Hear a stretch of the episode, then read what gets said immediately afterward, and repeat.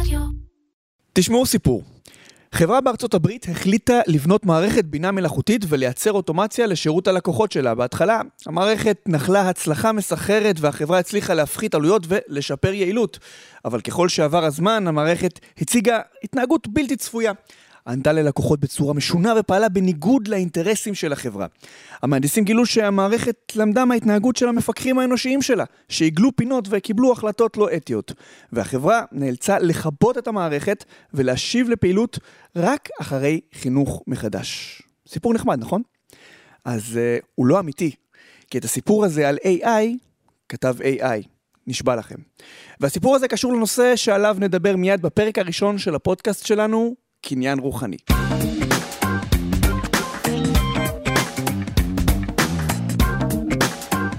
אז בקניין רוחני נשוחח עם אורחים שונים על נושאים מגוונים מעולמות הפטנטים, זכויות היוצרים ומה שמסביב. תוך כדי שיחה נצלול לפרטים המרתקים של עולמות התוכן בכל סקטור ואיך קניין רוחני והצורך להגן עליו בא לידי ביטוי. את הפרק הראשון אנחנו נקדיש לתחום שטורף את הקלפים ברגעים אלו ממש בכל הנוגע לזכויות יוצרים, וכמובן הבינה המלאכותית ה-AI. רובנו, אני מאמין, הספקנו כבר להכיר את ChatGPT שמייצר טקסטים וקודים יש מאין לפי בקשה, ואת מי ג'רני ודלי שבוראים תמונות ויצירות אומנות שגורמות לכולנו להחסיר פעימה. אבל פרט לאלו קיימים היום עשרות, אולי מאות סטארט-אפים בעולם שמזינים פתות של נתונים בכל תחום שלא חלמתם עליו, כדי לאמן את מכונות הבינה המלאכותית הבאות שישנו את העולם שלנו ללא היכר. וזו לא קלישאה, יש שמשווים את המהפכה הזו למהפכה התעשייתית, להמצאת הדפוס או התעופה. וכדי לסייע לנו לזכור את התחום המרתק הזה ולהבין למי שייכות זכויות היוצרים בעולם שכולו מג'ונרט על ידי מכונות, נמצא איתנו רועי מלצר, מנהל תחום מחשוב בקבוצת ארליך. שלום לך רועי. נעים מאוד. אז רועי, בוא, בתור התחלה, נעבור על, על חלק מהדברים שאפשר לייצר היום באמצעות בינה מלאכותית, ונגיש כבר היום להמונים. תראה, היום בעזרת בינה מלאכותית גנרטיבית אה, אה, וכלים שהם נגישים, אפשר לייצר דברים מדהימים. מטקסט כלשהו, מתמונות, מצגות. למעשה יש היום אפילו סרטונים שרצים 24 שעות ובעצם משתנים כל הזמן וממשיכים לרוץ. אתה יכול להיכנס לראות תוכניות אירוח שבו AI מראיין AI. והכל הכל... עשו את סיינפלד גם, אה, שרצה בלופ אינסופי. בהחלט, לדוגמה סיינפלד שרצה בלופ אינסופי, והכל בסגנון סיינפלד ומותאם. אז יפה, אתה השתמשת במילה בסגנון, אנחנו תכף ניגע בזה, כי זה באמת קשור אה, באופן ישיר לזכויות היוצרים. אה, בואו ככה ניתן טעימה מכותרות מרחבי הגלובוס, אה, ככה משהו ששזף את עיניי ואת עיני כולנו אה, מאתרי החדשות. אה, סתם לדוגמה, ChatGPT כבר עבר את רף ה-100 מיליון משתמשים, מהר יותר מכל שירות דיגיטלי אחר בהיסטוריה, יותר מהר מאינסטגרם ומטיקטוק שהחזיקה בשיא הקודם. אותו GPT גם עבר מבחני הסמכה, אוקיי? אה, לרפואה, משפטים וכלכלה. וחברת OpenAI שמחזיקה ב-ChatGPT ובדלי, מנוע ה-AI שלהם לייצור תמונות אה, אה, כבר מציע אה, תוכנית בתשלום. גם ChatGPT יש לו אפשרות למשהו בתשלום, לאיזו תוכנית שנותנת לך יותר. מה שנקרא פרימיום, יש לנו את החופשי ויש גם את ה, מה שהם מציעים בתשלום עם עוד כמה יתרונות למי שרוצה לשלם 20 דולר בחודש. אז ברגע שנכנס הכסף ומישהו מתחיל לעשות מזה כסף, אנחנו נשים רגע את הכיף בצד ואני אשאל אותך שאלה פשוטה וישירה שמשגעת משפטנים בכל העולם ועורכי פטנטים, למי שייכות הזכויות ביצירה שמקורה במנוע בינה מלאכותית? זו שאלה מאוד חשובה ומאוד יפה, ודבר ראשון אני אגיד למשהו מאוד כללי, ש, שכולנו נבין איפה אנחנו עומדים. החוק תמיד רודף אחרי הטכנולוגיה, והחוק אף פעם לא, מגיע, מגיע, אף פעם לא תופס אותה. טכנולוגיה היא מאוד מהירה, היא משתנה כל הזמן, והחוק בקושי מצליח לתפוס אותה. ברגע שהוא כבר מגיע לנקודה שהוא רצה להגיע, הטכנולוגיה שוב משתנה. אנחנו נמצאים היום במצב של חוסר ודאות אנחנו לא יודעים בדיוק איפה אנחנו עומדים, אבל אפשר ללמוד פחות או יותר מה מגיע ומה לא מגיע לטכנולוגיות גנרטיביות. ניקח מקרה מאוד מעניין מהעבר. היה צלם, בחור בשם דיוויד ספטר, אה, צילם אה, תמונות באפריקה, נפלה לו המצלמה, מצלמה נמצאה על ידי קוף, הקוף לקח סלפי, המצלם מצא את המצלמה, הסלפי של הקוף הייתה הצלחה מטורפת, מכר אותו בכל העולם, בא ארגון אה, זכויות חיות, פתע, אמר, סליחה, יקירי, זה לא שלך, זה של הקוף. הלך ותבע אותה, מגיע עד לבית משפט עליון. בסוף נקבע שבהחלט הזכויות בתמונה הן לא של הצלם, כי לא הוא צילם אותה. אה, אבל הם גם לא של הקוף, כי לקוף אין שום זכות עמידה בבית משפט, אין לו שום זכות לבוא ולעשות claiming, אה, לתבוע את זכות היוצרים שלו, ודומה מאוד המכונה. המכונה, גם אם היא נוצרה על ידי מישהו, היא בסוף זאת שמייצרת את התמונות, ולכן רוב הסיכויים שלא יקומו לזכותה זכויות בעלות באותה יצירה שנוצרת. אבל, אה, וכאן יש עניין מעניין, בסוף אנחנו כיוצרים עובדים עם המכונה, אנחנו כותבים מה שנקרא prompt. אנחנו אה, מכניסים את ה prompt, כותבים, תייצר לי תמונה של ילד עם בלון שנוסע ברכבת בחושך אה, ואיתו שני חייזרים. אוקיי, האם יש לי עכשיו זכות על ה prompt הזה? גם פה יש שאלה מאוד מורכבת. שאלה מעניינת, כי גם uh, אותו prompt יכול להוציא מספר תמונות אינסופי ושונות אחת מהשנייה בתכלית. נכון, מה שעוד יותר מד, מד, מדגיש שמדובר בכלל ברעיון. ועל רעיונות אין בכלל הגנה אה, של זכויות יוצרים. הרעיון, קונספטואליות, הם לא היצירה עצמה, הם לא אקספרסיביים, הם רק רעיון כללי. ועל הרעיון עצמו אין הגנה. יכול להיות שאם הפרומפט הזה יגיע לרמת פירוט מורכבת, שמגדירה קצת דברים יותר ספציפיים, שאפשר לדעת שיש בה מופרדות וייחודיות ביחס לדברים אחרים, ייווצר בפרומפט עצמו זכויות יוצרים, אבל המצב הזה הוא גם מצב שצריך להיבחן כל פעם בפני עצמו. יש גם את העניין של מיד ג'רני וגם uh, אחרים שגובים תשלום, והם אומרים שבמסגרת התשלום הז- הזאת, אתה בעצם מקבל גם את הזכויות על התמונה שיצרת.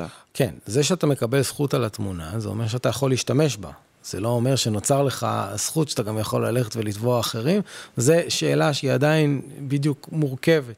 כן, כי הם לא ייצרו אותה, אני כתבתי איזשהו פרומפט, היצירה היא גם חלק ממני, אוקיי, הפרומפט הזה, זה הוא מה שהטריג את, הטריג את המכונה. נכון. לייצר את התמונות האלה, ויש פה עוד איזשהו עניין משפטי, אתם גובים ממני כסף, כאילו, אוקיי, ברור, השתמשתי בשירות שלכם, אז בואו לא נעשה את זה בחינם, בואו נעשה את זה מראש בכסף.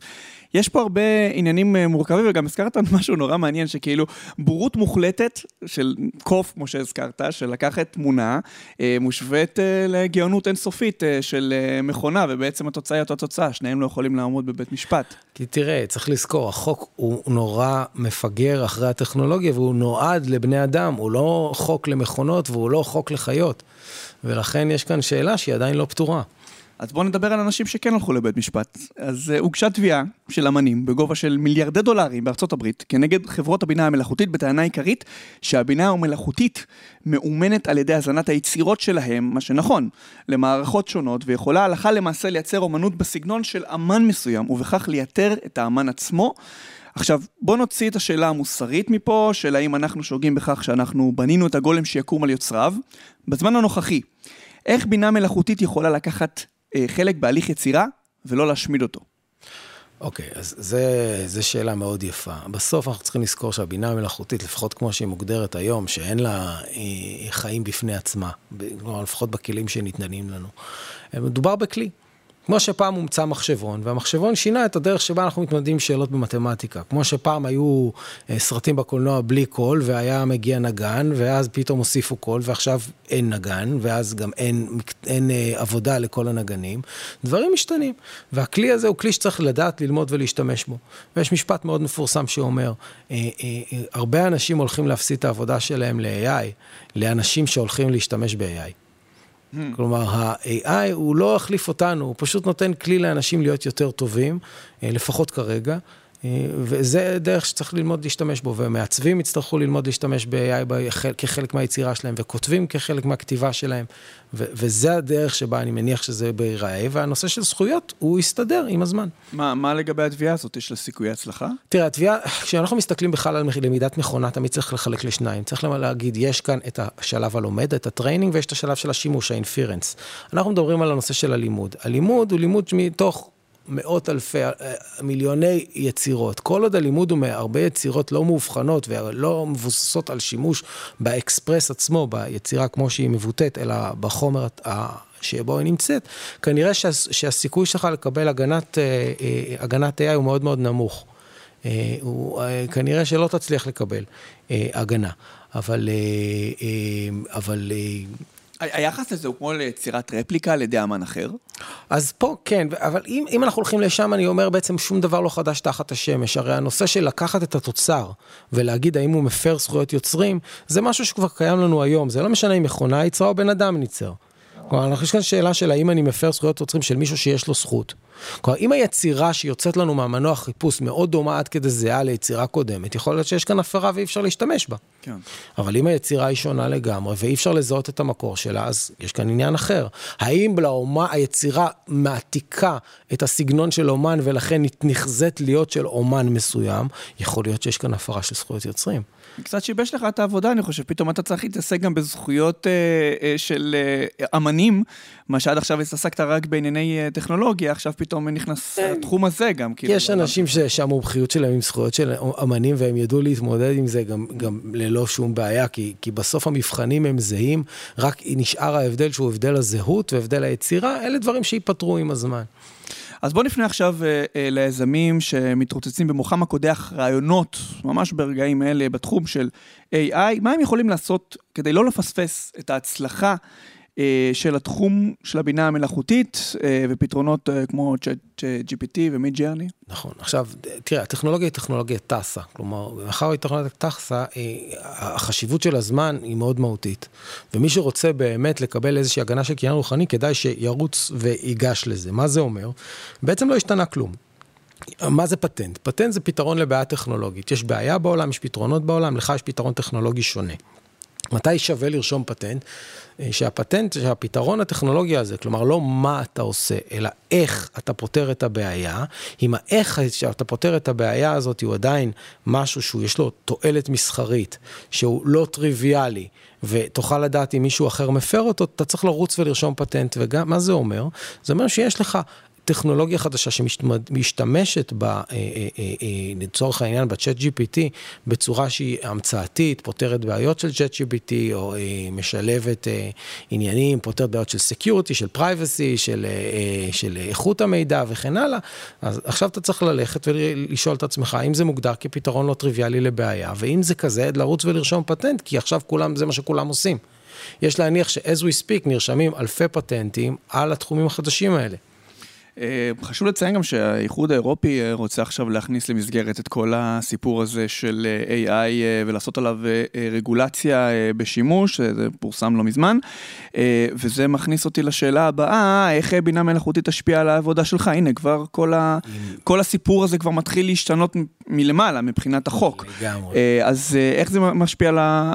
על, על עריכת פטנט, אם זה משהו שנערכו עליו בעולם, יש דוגמה למשהו שקרה בעבר ששינה את התחום שלכם עד כדי כך? אז תראה, אחד, לא נערכו לנושא הזה, כי הנושא הזה בא אלינו כאילו רעם ביום בהיר, בהחלט, אני ברגע... זהו, מפתחים את זה שנים ופתאום... נכון, אני כותב פטנטים מתחילת שנות האלפיים בתחום ה machine learning, אני לא ראיתי, אני חי את התחום ולא ראיתי את זה מגיע, לא הבנתי את ההשלכות של זה ואת ההשפעה של זה, עד שאתה לא נוגע בזה, אתה לא מבין את זה, עד כמה זה מהותי. אה, אני יכול להגיד לך שזה יהפך להיות כלי מהותי בעבודה של חדשנות. אה, אני חושב שה-AI, אה, אחד, יכול לעזור לך, כלומר, נניח צ'אט GPT, לעזור לך להבין מה קיים בתחום, לנסות ולהריח מה המצאתי ומה לא, לפי התשובות שהוא נותן, לראות עד כמה אתה שונה ממה שהוא אומר. נותן לך לבחון בינך ובין עצמך עד כמה ההמצאה שלך היא מהותית. אחרי זה הוא גם יכול לעזור לך להגדיר אותה, אחרי זה הוא גם יעזור לך, יכול לעזור לך בתהליך של כתיבת הפטנט, אחרי זה הוא גם יכול לעזור לך בלמצוא תשובות לבוחנים. הכלי הזה הוא כלי אדיר לכל מי שמתעסק בתחום שלי.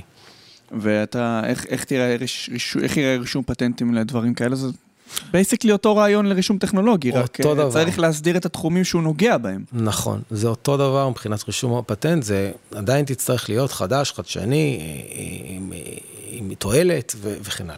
אנשים עדיין יצטרכו להיות אנשים. תגיד, אז אולי בסוף הבינה המלאכותית אה, גם תוכל לכתוב ולהגיש אה, מסמך אה, הגנת פטנט של עצמה? יכול לקרות? אז זו שאלה מעניינת, כי מאחר והבינה המלאכותית היא בסוף יודעת רק מהעבר, היא לומדת מה, איך, איך מאמנים מילה מלאכותית, לוקחים הרבה מידע ישן, ומאמדים אותה כדי לייצר דברים חדשים.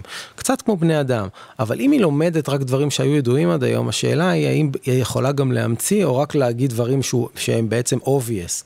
וזה עוד אנחנו נלמד ונבין אם היא באמת יש לה יכולת המצאה. השעה. לדור הנוכחי של המכונות שנמצאות כנראה שאין. מחר בבוקר זה יכול להשתנות. טוב, זה קורה הרגע, זה קורה עכשיו, אנחנו נמצאים באיזושהי מהפכה, זה קורה איזשהו ברקע, אנחנו צריכים גם להדביק את הקצב כדי לא להישאר מאחור, למה הדבר הזה כבר מתחיל להחליף uh, בעלי מקצוע. אז רועי, תודה רבה לך שהיית איתנו, באמת הרחבת לנו ככה את הידע בכל נוגע לפטנטים בעולמות של AI. וזהו, הגענו לסוף הפרק הראשון שלנו של קניין רוחני, אתם מוזמנים להצטרף אלינו לפרקים הבאים, אפשר להזין לנו בפלטפורמות הפודקאסטים המוכרות ובאתר כלכליסט. תודה רבה לכם על ההקשבה, נשתמע.